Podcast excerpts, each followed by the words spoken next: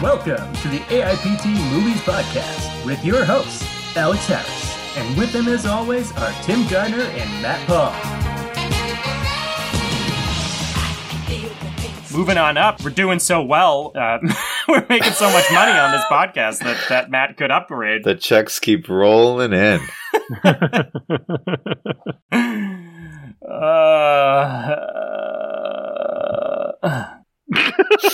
I had a mild panic attack today. You know, nothing crazy. Oh, nice. About what?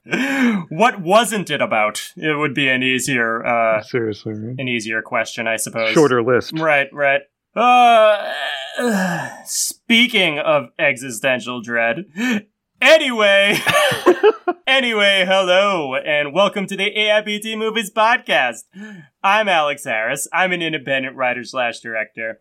Unfortunately, you may know me from the recent news headline, "Local Man Breaks Hip While Watching Someone Else Do Jump Kick." So, we had to do some reshoots for Ninja 4 into the Ninjaverse, and I haven't been keeping up with my hip flexors. I have notoriously tight hips. So I wasn't quite in proper shape to play my character Snake Storm. And I wanted to do all the stunts myself, but I had to let one of the stunt guys take over. And I bent down slightly during the stunt to make my hands form a little viewing window, you know, like a real director. And I shattered my hip in 3 places. I'm sure it could happen to anyone. It was especially bad because we were filming the scene where Snake Storm is fighting the samurai demon from Dragon the Bruce Lee story, which was also being filmed for a news segment about some hack director insulting Bruce Lee's memory by reducing his life story to a cheap fan service moment, something like that. I wasn't really paying attention. But either way, the whole thing was caught on tape, so my agony was broadcast on the news. They even used the audio of my hip snapping and the shrieks that followed to start some new TikTok thing about fragile, useless men. Or at least, that's what my wife did with it. Yeah, I've been there. Man, if I had a nickel for every time I've broken my hip while trying to do mocap for the W, that's Warner Brothers logo, I'd be able to pay for my extremely necessary hip surgery. To this day, it still cracks every time I breathe. Tim, do not normalize this. Alex, not only are you apparently way too out of shape to exist as a human being, but you definitely shouldn't be trying to do stunts or play any part with even basic athletic ability. That'd be like me playing someone who's bad at script doctoring. Also, I mean, isn't Snake Storm in a mask for most of the movie? Oh, he's in a mask for the entire movie. You never see his face, which is a shame because I had Tim's brother Frank give me all sorts of gnarly facial scars to justify us never showing his face ever. I even made sure some of the wounds and scars look unmistakably like human genitals, so he couldn't use a single shot of my face, even if it was caught by accident. Why? Because Snake Storm is mysterious. It would ruin the character if you saw his face. Then why did you need to play him? Couldn't he have been a stunt guy the whole time? Or a suit actor? Matt, a stunt guy couldn't have nailed the complexities of his character, the body language, the hand acting, and I don't know a single suit actor capable of such a performance either. What about Tim? And yeah, even I can't believe I'm suggesting him. Oh, well... Well, of course Tim could have done it. I mean, I don't know. I don't have a good reason for not thinking of you. I'm sorry, Tim. It's okay. I'll pretend I'm not deeply offended in order to show my range as an actor. Look, it just needed to be me. I wanted to be Snake Storm. I had to play him. Why? Because I just didn't want to be me for a little bit, okay? I mean, I get it. I wouldn't want to be you either. But you're going to get yourself killed playing these parts, Alex. Or, apparently while casually stretching as you write these parts. You can't spend your life just running from the reality by pretending you're someone else, you know? Speaking of how sad it is to constantly pretend you're someone else, why don't you introduce yourself, Tim? You'd think I'd be offended, but I'm pretending to be someone who won't be crying as he shatters all the mirrors in his house later tonight. Hi, I'm Tim Gardner, man of suit, actor, contortionist, mime, green suit guy. You may know me from my role as Enoch in Nightmare Alley. Oh, let me guess. They put you in a creepy baby suit and then shrunk the footage and comped you into the bottle? No, I did it live. All 6'4" of me is really in that little bottle. I'm a contortionist, not a quitter, Alex. For the record, Del Toro was appalled when he found out there was a real person in there. especially when he tried to put me on his bookcase at home. Hi, I'm Matt Paul, and I'm just the guy on a podcast.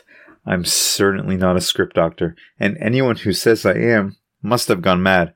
Speaking of madness, do you think people would rather see a fan favorite like John Krasinski play Reed Richards in some project he could possibly appear in? Or someone already established as Reed Richards? Well, I certainly don't know what you're talking about, but if Krasinski were used as a variant for Reed Richards, wouldn't that either take him out of the running for main timeline MCU or possibly confuse people further if he played both? Good point. You're right. I'll stick with the Reed Richards everyone knows and loves. My boy Josh Trank is going to be so happy. Anyway, once again, in an affront to the numb, emotionless state I live in every day, we have some corrections from the previous episode. First, for the record, I want a Batman trilogy from Matt Reeves. I'm just saying we'll probably get one whether they have a good story or not. As long as the Batman has a large opening, it's definitely going to have. Also, last week we made a joke about not knowing who Josh Hutcherson from The Hunger Games is, and although I technically stand by that joke, I don't think it's Josh's fault. He just hasn't really escaped the shadow of The Hunger Games yet. That said, he did almost get the part of Peter Parker in the Amazing Spider-Man movies before Andrew Garfield was cast, and there's even a fight scene / screen test that he filmed on YouTube if anyone feels like looking it up. It's alright. Finally, when Matt was talking about Fred Armisen being able to sound more British than British people, I'd like to apologize for not singing more British than British to the tune of White Zombies, More Human than Human. That was a huge miss. It really was. I'm glad you brought this up.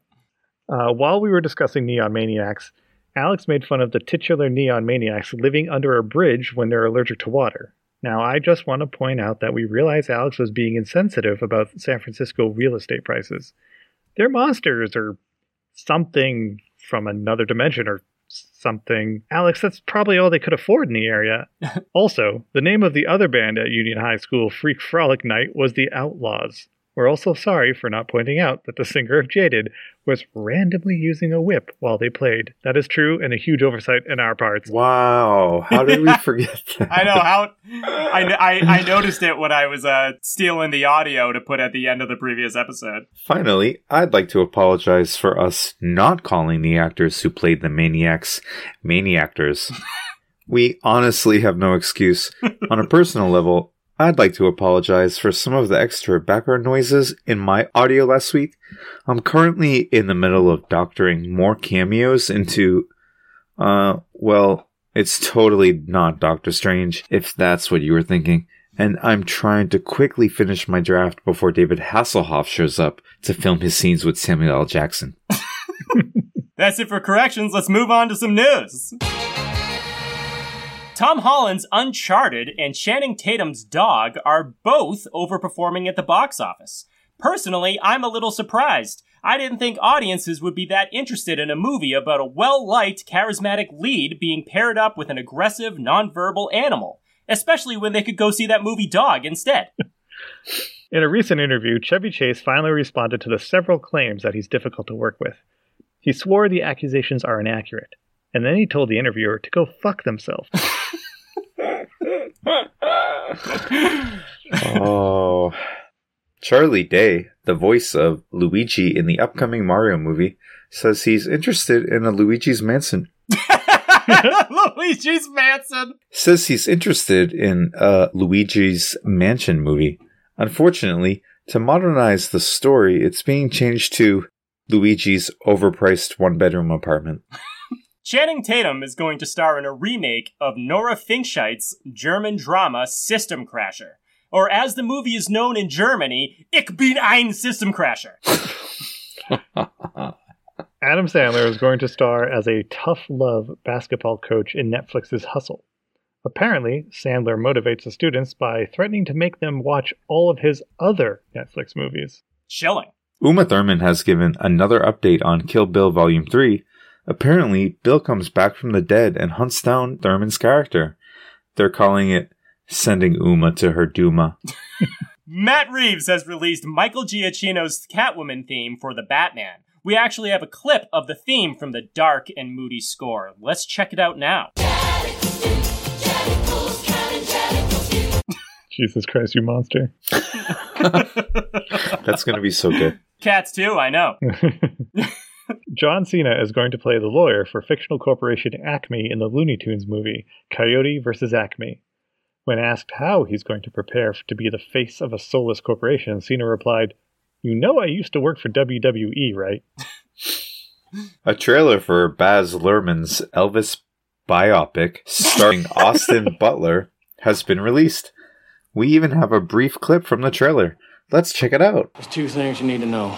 I'm the king, and number two is look out, man! A trailer has been released for The Contractor, an action thriller starring Chris Pine and Kiefer Sutherland. The movie is about a shadowy agency that contracts independent assassins rather than give their salaried assassins raises and health insurance. Oh, it's too real. I hate that. Too real. Star Trek IV is officially in the works, with Chris Pine and the rest of the main cast in negotiations to return. Interestingly, Benedict Cumberbatch is going to return, only to reveal that Khan was another misdirect, and he's actually Wesley Crusher. My God! The boy. Sebastian Stan is going to star in the cannibal thriller Fresh, which is not to be confused with the recently released Death on the Nile, which is a thriller starring a cannibal. I don't get it. And for the record, we don't know if Armie Hammer actually has done any of that. Which is a thriller allegedly. Starring... I mean... That's a huge word. Allegedly. Exactly. Ray Liotta is joining Demi Moore and Margaret Qualley in the body horror film The Substance. The title comes from the one thing all my movies supposedly lack. Oh, harsh. Guys! Who wrote that? Jeez, what a bastard. Spider-Man No Way Home has officially made more money in the domestic box office than James Cameron's Avatar. In order to win back his spot, Cameron's next Avatar movie is going to cross over with Ferngully and Dances with Wolves. I'd watch that movie. I know, right? The Oscars, desperate to regain our attention, are letting Twitter users vote for their favorite movie of 2021. To be fair, this is an improvement over last year where you could only vote on LiveJournal. Deep Water, the erotic thriller starring Ben Affleck and Ana de Armas, is coming to Hulu in March. The movie is extra steamy because it was filmed while the real-life couple were still dating. In fact, in one scene, you can clearly see that the phoenix on Affleck's back is aroused. Also, I'd like to point out that the movie is going to be part of a new sexy marketing campaign on Hulu called Watch People Screw-Loo on Hulu. Amy Schumer, Regina Hall, and Wanda Sykes are hosting this year's Oscars. In order to find hosts with a fresh, diverse image, they simply asked the Academy voters to point at pictures of people who frighten them. Oof. I mean, that's probably how it happened. Guillermo del Toro's Nightmare Alley was watched by 1.2 million U.S. households in its first 6 days of streaming. Meanwhile, our episode on Nightmare Alley has been listened to for an average of 1.2 seconds. It's pretty good. That's up by 0.2 from previous episodes. So you're saying there's a chance. Matt Reeves says he's interested in a grounded version of Mr. Freeze for a potential sequel to The Batman. Here to talk about it is one of the stars of 1997's Batman and Robin, Mr. Freeze.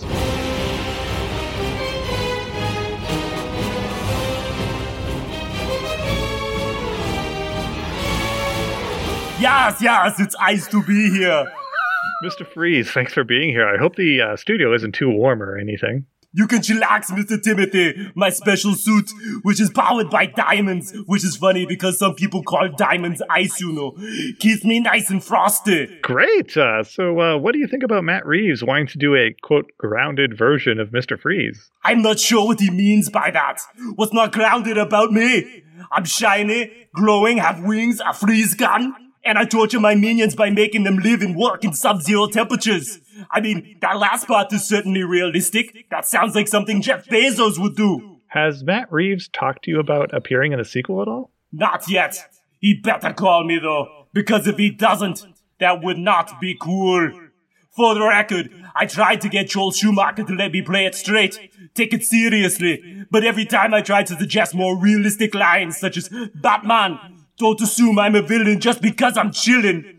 Joel wouldn't last 5 minutes in an igloo maka, would just shoot a grappling gun up the wall and drive away. Wow, Mr. Freeze, I have to admit, that seems cold. Yes, of course you're the funny one, Dr. Matthew. Thank you again for the lines you wrote for me in the movie. I know you're only 16 at the time, and I'm not supposed to talk about it, but if it wasn't for the meaty lines you gave me back then, I probably would have cranked the heat all the way up on the set and taken the whole movie down with me. Thanks, Vic, but again, we're really not supposed to talk about it. Oh yeah, that's right. I'm sorry, Dr. Matt. I'll cool it. Good, thank you. Because again, we're not supposed to talk about me being a script doctor. Oh, yes, I know. That'd be bad. Oh, wow. I didn't realize you two went way back. Wow. Jeez, Matt, holding out on us. Anyway, Mr. Freeze, you were talking about working with Joel Schumacher and how it seemingly wasn't a great experience? Oh, yes, of course. Sorry, I'm having a bit of trouble articulating. Matt, or Dr. Giggles as I call him, always cracks me up.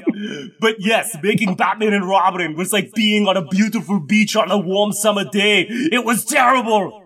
I was so miserable, I made the whole set extra cold every day so everyone's nipples poked through their costumes. Every day I'd walk up to George Clooney and say, "How do you like the weather? It's a tit nipply, isn't it?" He'd pretend he didn't think it was funny and I'd tell him to go frost himself. Excuse me. Do you have any other funny stories from filming? One time I was talking to Joel while we were both doing laundry. I was wearing a series of plastic bags full of ice while my free suit was in the delicate cycle, and Joel was karate cleaning his clothes. It was the third weirdest thing I ever saw him do. He offered to dry my clothes too, but I don't dry my clothes. I freeze them. Wow, that's some hot tea, Mr. Freeze. I hate hot tea. I'm a cold blue man. No. I just mean like this is great stuff, Mr. Freeze. But we really didn't talk about you hoping Matt Reeves contacts you about a sequel to The Batman or how you would handle the role any differently. Ah, yes, of course. Matt Reeves better be an ice-cold winner and not a lukewarm loser. If he wants Mr. Freeze, he better come to the real Mr. Freeze. Because if not, he might find himself 6 feet below zero. Ooh, chilling. Okay, well, thanks for coming by, Mr. Freeze. You're welcome. Happy to break the ice with you guys. That reminds me, you should change the name of the show to IceBT Movies. Yeah, thanks. We'll look into it. Goodbye, Matthew. I'll see you refrigerator. Bye. Man, it's chilly in the studio now. That's it for news. Let's move on to new releases. New in theaters only is Studio 666. Legendary rock band Foo Fighters move into an Encino mansion steeped in grisly rock and roll history to record their much-anticipated 10th album. The supernatural horror comedy is directed by B.J. McDonnell with a screenplay by Jeff Buhler and Rebecca Hughes, based on a story from Dave Grohl. Grohl stars in the film alongside his Foo Fighters bandmates Taylor Hawkins, Nate Mendel, Pat Smear, No Use for Her Name's Chris Shiflett, and Rami Jaffe, while Whitney Cummings, Leslie Grossman, Will Forte, Jenna Ortega, and Jeff Garland co-star. I want to see that. I know, me too. New in theaters and on VOD is The Desperate Hour. A mother desperately races against time to save her child as authorities place her small town on lockdown. Uh-oh. Is this some like weird anti-mask propaganda? I don't know. Now I'm worried. The Desperate Hour, originally titled Lakewood, is a thriller directed by Philip Noyce. Noyce! Yeah, it stars Naomi Watts, Colton Gabbo, and Sierra Maltby. New in select theaters and on VOD is Butter. Butter is a smart, funny high school junior who happens to be obese. He secretly befriends the prettiest girl in school via social media by pretending to be a jock from another school. As Butter struggles with bullying and self-esteem at school, he plans an incredible social media stunt that will risk his life, but gain him attention and popularity. As the day arrives, can he really do it? Butter, also known as Butter's Final Meal, is a drama directed by Paul A. Kaufman, based on the novel of the same name by Erin Jade Lang. It stars Mira Sorvino, Michael T. Williamson, Brian Van Holt, Ravi Patel, Annabeth Gish, and Alex Kirstling. New in limited theaters and on VOD is Desperate Riders. Kansas Red rescues young Billy from a card game shootout. The boy asks Red for help protecting his mother from the outlaw Thorn, who's just kidnapped Billy's mother, Carol.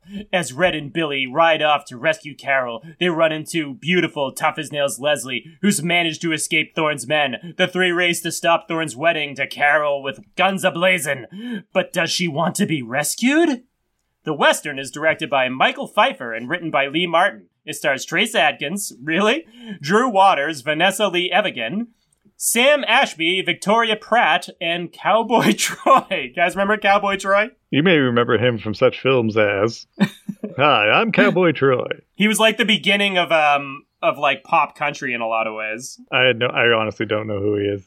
That's really what his claim to fame is? Pop country guy? That must be a working at Newberry thing for me to know who he is, but I remember the CD coming in. CD. Compact disc? What are those? Could they put movies on those? No. Is he... he's not the guy who did Save a Horse, Ride a Cowboy, is he? I don't think so, but... Yeah. I'm the wrong guy to ask that. Okay. New on Hulu is No Exit. During a blizzard and stranded at an isolated highway rest stop in the mountains, a college student discovers a kidnapped child hidden in a car belonging to one of the people inside. The thriller is directed by Damien Power from a screenplay by Andrew Barrer and Gabriel Ferrari. Based on the 2017 novel of the same name by Taylor Adams, it stars Danny Ramirez and Dennis Allstate Haysbert. I loved him as the president in 24. Hell yeah. Oh yeah, that's right. He was sick. He's great. New on Netflix is Tyler Perry's A Madea Homecoming. Madea's back. Hallelujah.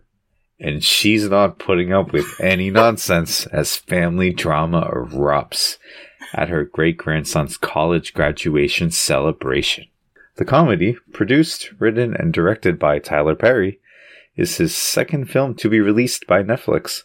Besides Perry, the film stars Cassie Davis-Padden, David Mann, Tamela Mann, Gabrielle Dennis, and Brendan O'Carroll. It is the 12th film in the Madea cinematic universe. The real MCU! And is adapted from Perry's stage play, Madea's Farewell Play, and is the first Madea film to be adapted from a stage play since A Madea Christmas. Sorry for making you say hallelujah, but that's really in the synopsis. I love it. I love that. All right, that's it for new releases, which means it's time for What Did We Watch This Week? Oh, here we go. It came out in November, but this week we watched Ghostbusters Afterlife. When a single mom and her two kids arrive in a small town, they begin to discover their connection to the original Ghostbusters and the secret legacy their grandfather left behind. The supernatural comedy is directed by Jason Reitman, son of original director Ivan Reitman, who sadly passed away recently, and was written by Reitman and Gil Keenan. It stars Carrie Coon, Finn Wolfhard, McKenna Grace, and Paul Rudd, while Bill Murray, Dan Aykroyd, Ernie Hudson, Annie Potts, and Sigourney Weaver reprise their roles from the previous films. It is the sequel to 1984's Ghostbusters and 1989's Ghostbusters 2, and is the fourth film in the Ghostbusters franchise, technically. So as a warning, I'm sure we'll get into spoilers as we discuss Ghostbusters Afterlife, so if you haven't seen it yet, you may want to pause this, watch the movie, and come back. Otherwise, let's dig right in. So, Matt and Tim, what are your favorite things about Ghostbusters Afterlife? I actually have to say, I thought it was better than I expected it to be. Yeah, true. And, I mean, Paul Rudd, as always, is a delight. He is a delight. Yeah. And for the most part, the whole cast, except for the kid from Stranger Things, I thought he was an idiot. Or just annoying. Right. Just kind of annoying. I actually did like how, meta it was, as the kids say, for the most part. Okay. Yeah. Okay. What do you got, Tim? No. It's not. I'm bowing out of the molehill. Matt's right. It's a lot better than you would assume it would be. That being said, they fucking Force Awakened me like I hoped they didn't, but they did. in a new term I learned. This is a requel, meaning a reboot and a sequel all in one. Yep. Yeah. If you've seen the first Ghostbusters movie, you've seen this movie. Yeah. It's executed really well. The special effects are nice. They got captured that old cell animation look for the proton packs and yep, on the traps and all that stuff. I mean, even Olivia Wilde as Gozer the Gozerian, amazing. Which I thought was cool that she was willing to do such a small but pivotal part without being credited. I thought that was cool. Yeah, I you know what? I think we've hit the crux, gents. It's other than Paul Rudd, I mean, Gozer the Gozerian was my favorite part. I get that. That's all I got. Well, I think I like this the most out of the three of us, based on what you guys said. So first I'll address the Force Awakenness of it. And you know what, the thing about the movie that I liked at first and then it bugged me is I would say the first like half of this movie is not really Force Awakensy.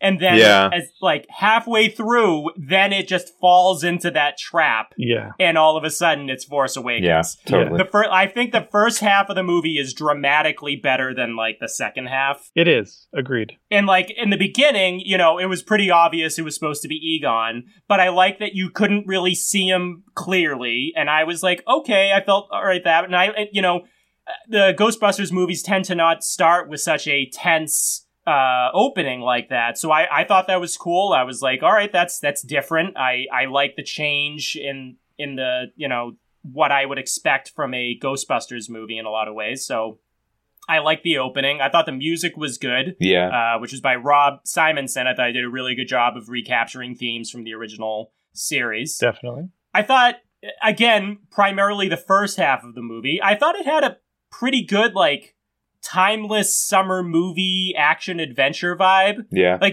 the first half of the movie kind of felt to me what I felt like J.J. Abrams wanted to do with Super 8. Yeah. In a lot of ways. Okay. It looked good. I thought it, the director of photography, Eric Steelberg, is like Reitman's like kind of his go-to director of photography. He did Juno and stuff like that, but he also did other movies like 500 Days of Summer, which is a good looking movie. And he worked on Hawkeye. And I just like the vibe of the movie, especially during like the first half. I like the town it was in. I like the locations. That Spinner Diner was really cool. Yeah. I like when they referred to that Egon's place as the apocalyptic ranch. It was funny. There were some funny parts. Yeah, it was the script I think was technically pretty good until it devolved into check marks. But I do think it was fairly smart. I like podcast is a pretty prototypical caricature of a modern kid, but they also kind of were comfortable laughing at him at points instead of us just trying to be like, you know, this is what kids are like nowadays. Like he was both funny and funny to laugh at, which right. I thought was good, was smart to do. Because at first I was I was so frustrated with him when he pulled out his microphone. He's like, call me podcast. Yeah. I liked him a lot, actually. Yeah, he grew on me a lot as the movie went on. But yeah, I like their locations. I like that they used a lot of older cars in the movie to kind of help with the timeless feel of it. I like the fire pole to the hidden space underneath. Yep. And again, like at that point for a while, I was like, wow, this is like very different. This is more, I feel like this has more to do with movies like E.T. or more like something like Stranger Things than a Ghostbusters rehash. But then, of course, that all changes.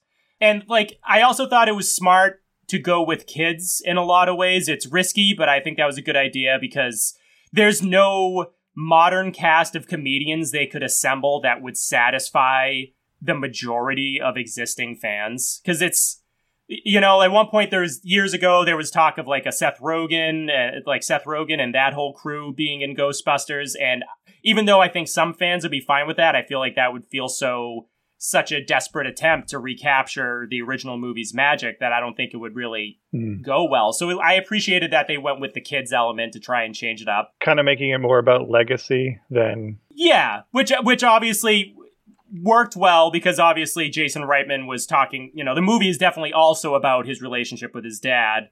So I thought that that worked fairly well in the movie. When the movie was about that, it was much better to me than when it was about, you know, the Ghostbusters awaken. Yeah.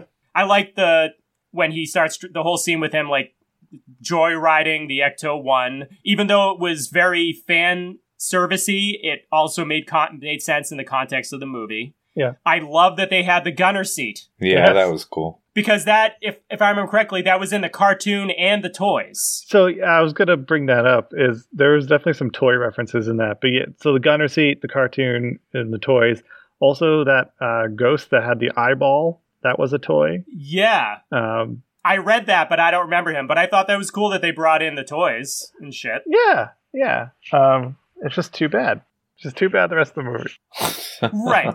But yeah, I like the RC trap, like the remote-controlled trap. I thought that was a cool thing. Every time the Gunner Seat came out, I enjoyed that. Sure. I like that I thought the effects were actually surprisingly good. Yes, absolutely. A lot of good practical effects. That head of effects was Arjun Tutin, who used to work with Stan Winston, but also did a bunch of Guillermo del Toro movies. They purposely made sure that they had a lot of shots with practical, what are they called? Like hell beasts with Zool and the Yeah, the other those one. Looked good. The Hellhounds? Hellhounds. I thought they looked really good, and they looked almost exactly like the originals, which was great. And yeah, the Olivia Wilde thing was a nice surprise. I think I had accidentally had that spoiled for me at one point, but it was still fun. I love that she pulled J.K. Simmons in half. That was shocking. I love that he just wakes up and you like think he's gonna like do something, but doesn't. That's it. I know, he's just there. I didn't know that was J.K. Simmons. I know, right? Although I'm a little confused of whether or not he was alive or dead, but whatever. I wasn't sure what was going on with that. I think he was just a reanimated embalmed corpse. Oh, okay. Because when she pulls him apart, he's rather not gory, so there's your way of... There you go. I just assumed it was like PG-13 gore, but you're right, I'm sure that's what was going on. And speaking of Gozer and all that, I loved her like hollow suit or hollow body. Yes. That was awesome. That was really cool. That was a great effect. I like the characters. I thought the characters are pretty cool. I thought Carrie Coon was really funny. She kind of had like Bill Murray sarcastic energy and was much better in comedy than I expected her to be. She also looked shockingly like a babe in that dress with the red eyes, which like confused me. I was like, why does she look so good now? I was going to say, even Vince Clortho mentioned that. He said, I like your eyes. I know he did. But like, yeah, I mean, and I'm not saying the Carrie Coon's not pretty normally, but I was just really like, this is strange. I really, really, really liked Phoebe a lot. Yes. I thought McKenna Grace I thought she was really good in it. I like that kind of character would typically be like the comic relief or the love interest of a dorky comic relief, but she was the lead instead. You know, I really like that. She had conviction. She was brave. She was motivated. She was like an active protagonist. Yeah, absolutely. I really liked her. I thought she was funny too. That obtuse joke with the wink, I thought was really funny. Yeah, but a part of me, I need to rewatch that scene again because of like that wink was a little too perfect. Where I'm like, did they CGI her eye winking because the rest of her face didn't move. I know, it's real good. I hope she did it for real because it was great. Yeah. And then obviously Paul Rudd, he's like such a secret weapon in any movie he's in. He's just so likable. I love that his character was having them watch old horror movies on VHS for summer school instead of learning anything. Yeah, Cujo and Child's Play. I loved him sliding into the car through the broken windshield when he's running away from the Hellhound. And I especially loved... So after his date went badly, he went to Walmart to get himself ice cream. And he did the, like, Paul Rudd strut to the ice cream aisle.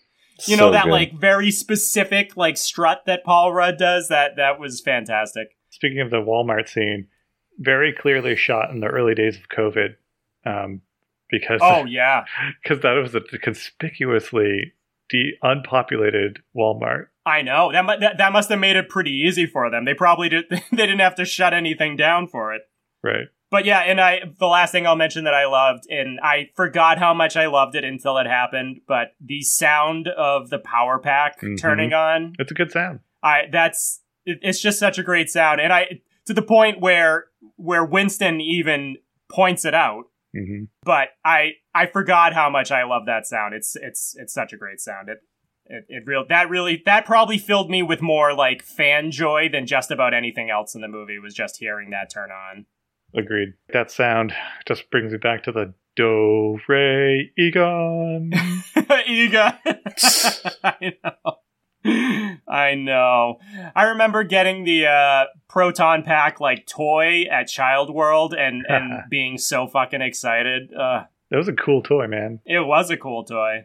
I wanted a real Proton Pack so bad. Oh, for sure. I mean, the kid across the street from me growing up had like the Ghost Trap, and I thought that was amazing. Oh, fuck, yeah. I probably had... You probably showed it to me, because I remember seeing one at some point, but I don't think I had one. Yeah, and then there's also... My cousin had the PKE meter, which was dope. Yeah. Mm. All that shit was so cool. I was happy to see it all back. But this is what the movie did. It weaponized nostalgia. Look at us. It did. But the thing is, the thing that bugged me is that as I was watching the movie, I noticed that the inanimate objects in the movie, which served a purpose for the story, were more than good enough for the nostalgia. We didn't even need the people. Yeah. You know, like they could have just given us the Ecto-1, they could have given us the traps and the power packs, and for me, that would have technically been enough for like the nostalgia lover in me. Yeah. So it's kind of a bummer that they felt like they needed more, but whatever. Yeah, like the books being stacked in Egon's living room, it's like unnecessary. Symmetrical book stacking? Yeah, it's like, well, unnecessary. Why would that happen? It was very motivated in the first movie. Okay, whatever. Like that felt like cheap. Right. Well, who knows? Maybe Egon did that as a way of trying to show everyone that he's there. I don't know. We're getting a little late. Let's move on to honorable mentions, which can also be can also serve as the cronies for this movie, if you will. Things that maybe you had mixed emotions on. This whole movie's the cronies for me. Spoiler alert. It is very. I you know what? I agree with you. This was very cronies for me as well. Matt, you got an honorable mention? I like that little ghosty with the multiple arms and likes to chow down on metal. Muncher? Oh, yeah, Muncher. Yeah, Muncher, 2021 Slimer. Yeah, 2021 Slimer. He was the fucking BB-8 of this movie. He was. He very much. They said, "What? Hey, you know what? People know what a tardigrade is. What if we made a ghost that looks like a tardigrade?" Yeah, yeah, that was... I would have rather they had Slimer back, honestly. Because it's like, if you're going to... If you're going to put all this effort into doing Slimer-esque, why not just have Slimer, but whatever. Look, it's another ghost that likes to eat. Yep. All right, so if Matt's was Muncher, I guess my honorable mention was Blink and You Miss It. Give me that conventional skeleton ghost, like the dead miner in the coffee shop. He's my boy. He was practical, too. Yeah, he was practical, just like in the first movie, which was the cab driver. Yep. Again, weaponizing nostalgia, but he's my honorable mention though. I like any practical skeleton puppet. I agree, and again, as I was saying, that would have been enough for me. That's the thing. There were so many ways that they could weaponize nostalgia responsibly in this movie that it seemed unnecessary when they really took it to the next level. I got a couple. Okay, good. Some of podcast's lines, like him just flat out saying, "I think Gruberson is trying to bone your mom." Or he says, "Your grandfather was a legend. You could be anything you want, like an influencer or a DJ. Yeah. That was great. Some of the more forced fan service I had very mixed emotions on. Like the sheriff saying, "Who you gonna call?" Right. I was like, huh, and then immediately was like annoyed by it. When she called Ray, I was like, okay, I can see this working from a story point of view to some extent. So I was like, all right. But then Ray like talked more than I think he would. But then he also was fine with like, he also seemed kind of resigned to it. It just felt like forced. So I was a little annoyed by that. I liked technically the like homicidal / suicidal little state puffed guys. Yeah. A good way to fit brutality into this movie. Right. It was fucking terrifying. They were like, yeah, they were like cooking themselves. But that said, it also was like, oh, come on. Because it was like, you're asking me to believe that company survived that PR nightmare in 1984. Not only that, Alex, it's also like Gozer is like, I'm coming back. And I remember that one time in 1984 about choosing your destroyer. I know. Right. Exactly. It's not like everything in the Walmart started doing that. It was just coincidentally these Stay Puft Marshmallow guys, which only came to life in the first movie because Ray thought of it. Yeah.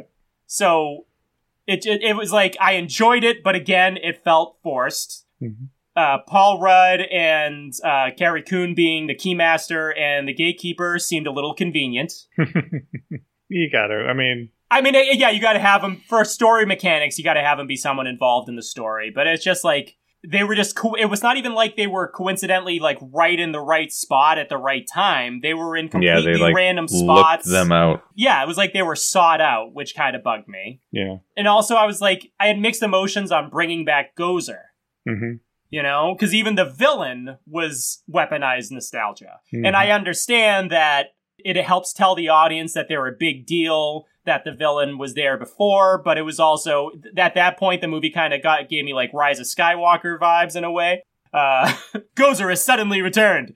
So that was a little, like, frustrating, even though it worked in a lot of ways. I did technically get excited when the three of them showed up again, but then was also simultaneously annoyed.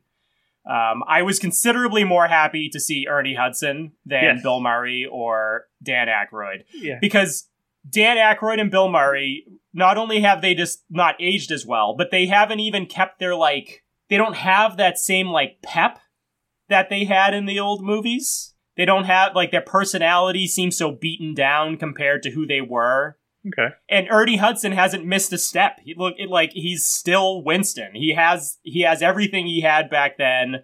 And it made me be like, you know what? I would have preferred if they were going to bring someone back, they should have just brought Winston. Like, just Winston on his own. He never got the cred I believed he deserved anyway. Well, no, there's a whole reason why he is so marginalized in the first movie and all that. Well, yeah, because didn't they try to wasn't it supposed to be Eddie Murphy? It wasn't even so much that. It was the fact that Belushi was meant to be Venkman. Oh. And then when Belushi passes away, they get Murray. And so then Bill Murray, I think, during a lot of rewrites, they kind of gave a lot of Winston stuff to Venkman. Because Winston was supposed to be in the movie sooner. So that's kind of why Ernie Hudson.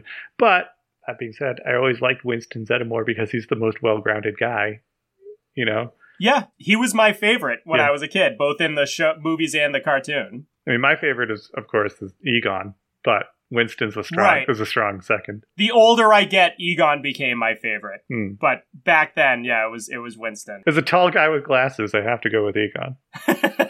I know.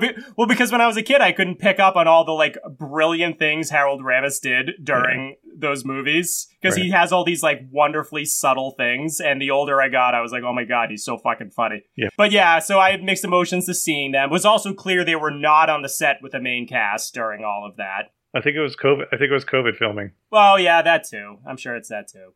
And I had mixed emotions to seeing the Ecto-1 on the bridge in New York and then the Ghostbusters symbol coming up at the song. It was cool, but again, I was like, come on. So that was all very confusing. And on that note, I also had very conflicting emotions when it came to Egon in general. I was fine with the beginning. Yeah. Because you couldn't really see him. But I found it really odd that Egon would be a deadbeat dad, even though they tried to explain it, but it just seemed odd. Yeah. They didn't completely explain it. No, they don't. It seems weird that Egon fucked over his close friends so hard, didn't communicate very much about like really what he was. He suddenly went stark raving mad, according to how Ray describes him. Like, right, he becomes a man obsessed. Yeah. Like, that seems oddly un-Egon to become, like, apocalyptic doomsayer. I'm consumed by this one thing, and I'm going to cut everyone out of my life to pursue it. But it is revealed that, like, oh, look at that. He did follow her childhood, his daughter's childhood, you know, from afar, because he made the noble sacrifice. Right. And I mean, I get the point that they're trying to make is that he decided to kind of sacrifice his life to protect the world or whatever. Yeah. Which is fine, but I just felt like there was way more. The amount of work they put into showing his good qualities was not meeting the level of how much they kind of shamed him in the movie. Mm-hmm. Yeah. So that was kind of weird. And then when Ghost Egon showed up, mm-hmm. I was like, oh, Jesus. And I was glad he didn't talk. Yes. That I was very grateful for.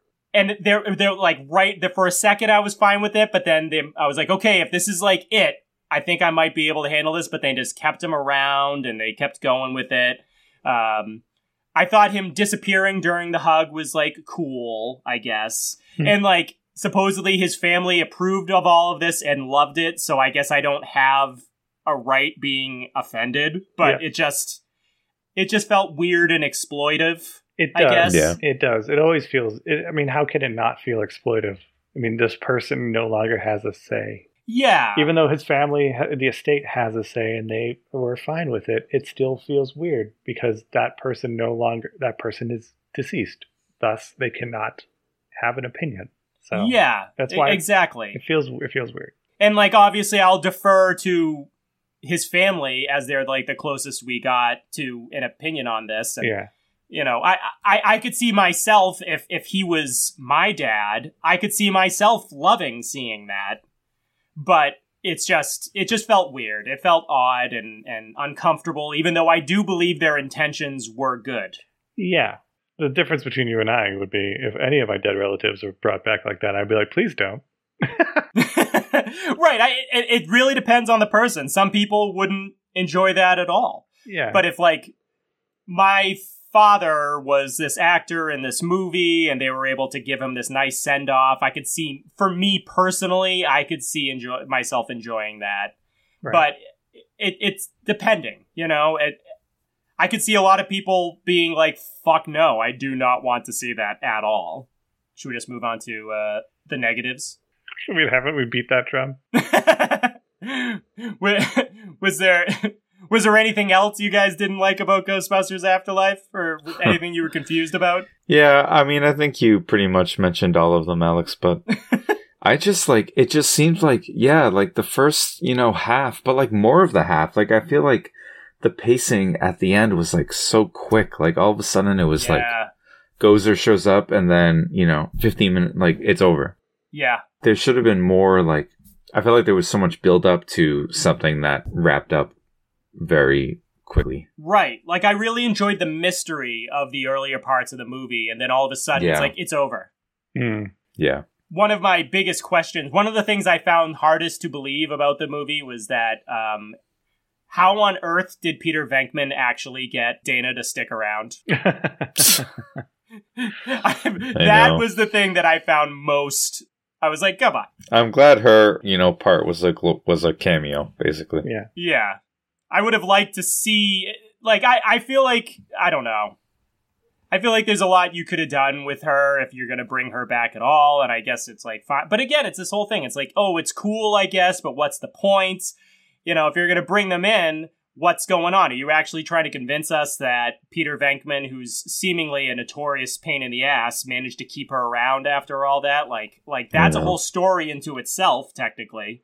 I don't know. It was a weird thing to throw in there. Janine's cameo was weird too. Yeah. I wanted more Annie Potts. I know, when she showed up in the beginning, I thought, oh wow, is she going to be like a main character? Is she going to be like there helping them sort out the mystery of this or something? Nope. And then no, she just disappears and then shows up at, you know, after the credits. Mm-hmm. She probably like knew everything that was going on too. Like she could have like helped them. I know.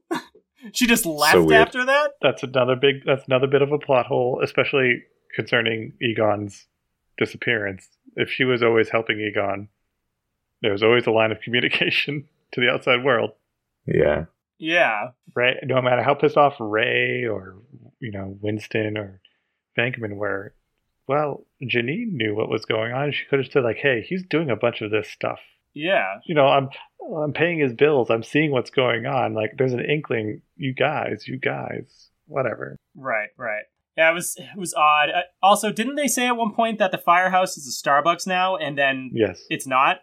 Then it's not. Yeah. That would have been an easy edit out. I don't know why they, you know, didn't bother. Well, isn't it implied because Winston, with all his money, kind of, we can assume that Winston's, since he's crazy rich, that, you know, he starts the franchise up again. So what wouldn't stop him from doing? Just be like, nope, building's mine now. Yeah.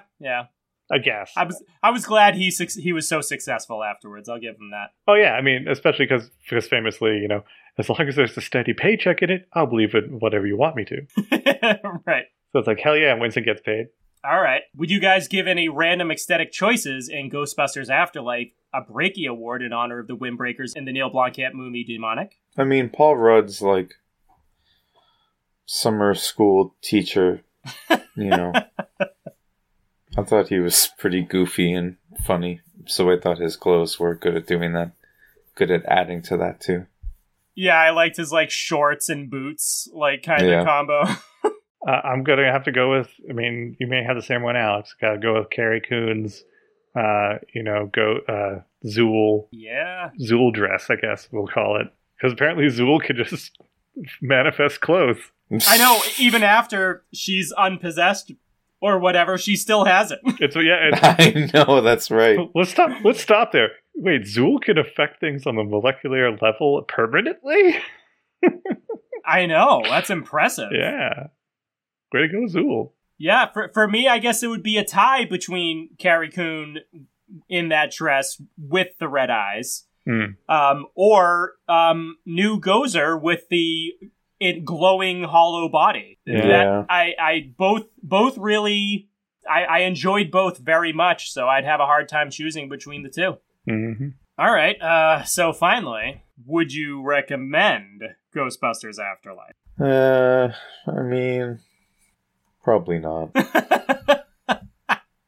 I mean, if you're into nostalgia and just want like a nice nostalgia trip, but a little bit new, you know, I mean, it's definitely fun. It is. Yeah. I think the real issue is just that it's two different movies.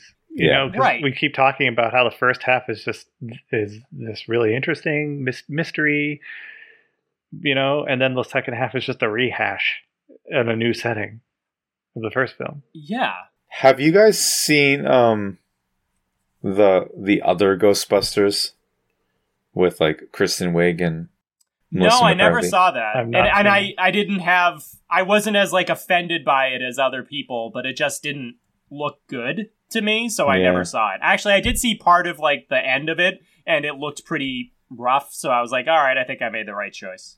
Mm. Yeah, I had no issue with them making a female Ghostbusters movie. I was just more along the lines of, oh no, this feels cringe in some scenes in terms of like the whole Chris Hemsworth's dancing thingamajig at the end. I was a little cringy, and that's what put me off more than anything. That's what I saw, if I remember correctly. Yeah, and please correct me if I'm wrong. I don't think any ghosts are actually busted in that film. I think they were largely unsuccessful, unfortunately, which I think is a real shitty thing to do. I think a lot of the scenes I think ended with them just like failing, or the ghosts getting away, or like them running away, which is like feels bad, man. Feels bad. Yeah, that's a bummer. I like the cast of that one. Yeah. I just thought the movie itself looked bad. But again, I haven't seen the whole thing. Maybe I'd have a different opinion of it, but based on what I saw, I wasn't blown away. I thought this was better than the parts of the other Ghostbusters movie that I saw. That's for sure. But I would have a hard time recommending this too, because I feel like it, as you said, it's two movies. I was watching the movie, and for the first half, I was like, if I was a kid seeing this movie now, I would fucking love this movie. I'd be like, oh, this is awesome. These are kids dealing with ghosts, and they got cool gadgets and shit. Like, this is awesome. But then when the end kicks in, I feel like kids would be like, I don't get it. Yeah.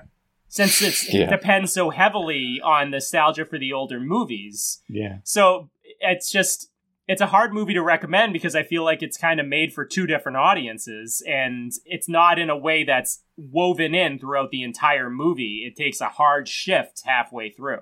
It's unfortunate. Yeah. Yeah, it is. So I don't know. Cautious recommendation I'd probably give. Okay, how about if you're really curious, there's no harm, but we're not going to tell you to go see it. Right. Yeah. Not a bad movie, but there's a decent chance you'll leave feeling somewhat unsatisfied. There you go. All right. Do you guys have anything you saw recently that you'd like to quickly recommend? Nope. Nah. I'll quickly say I watched the new Texas Chainsaw Massacre. Oh, what you think? Ooh. What you think?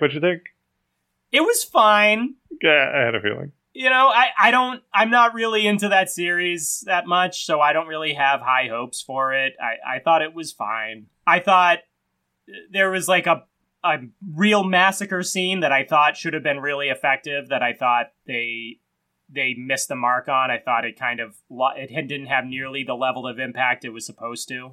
The gore and kills were both brutal and sometimes kind of underwhelming. There also seemed to be, I don't know if they were trying to say something about like modern day politics or not. It's hard to tell if they were really trying to say something. I don't know. I can't tell if some people hate the movie because they think that it's like anti-liberal, and if some people love the movie because they think it's anti-liberal. I can't tell. I don't know what their goals were. It was fine. I will say that there's a whole thing with the Sally from the original movie coming back and trying to hunt down Leatherface, and Leatherface not caring who she is. And I was like, I feel like this is doing a much better job of dealing with that than they are doing in the current Halloween movies. Evil dies tonight. But that's just me. Evil dies tonight 40 years ago. But evil dies tonight. So, you know, I don't know. It was fine. Okay. Evil dies tonight. It did have a cool ending, I guess. I'll say that. Okay, cool. I simply love what you've done with this place. Heavy metal meets house and garden. Beautiful. It's so dark and gothic and disgustingly decadent. Yet so bright and chipper and conservative. It's so you, and yet so you. The sound of Jim Carrey saying one of his great lines from Batman Forever means we are out of time. We'll be back next Monday with a new episode, assuming we don't get turned into haunting CGI recreations before then. If you have any questions for me, Matt, or Tim, you can reach us through our email, aiptmoviespod@gmail.com, or find us on Twitter @aiptmoviespod. If you like this podcast or any of the other great podcasts, articles, or features on AIPT, you can help support the site and the people who work on it by signing up for a Patreon at patreon.com/AIPTcomics. Thanks for listening, and don't forget, it's okay to love movies. They may not be able to love you back, but they'll always be there for you. Bye. Do not, my friends, become addicted to nostalgia. It will take hold of you, and you will resent its absence.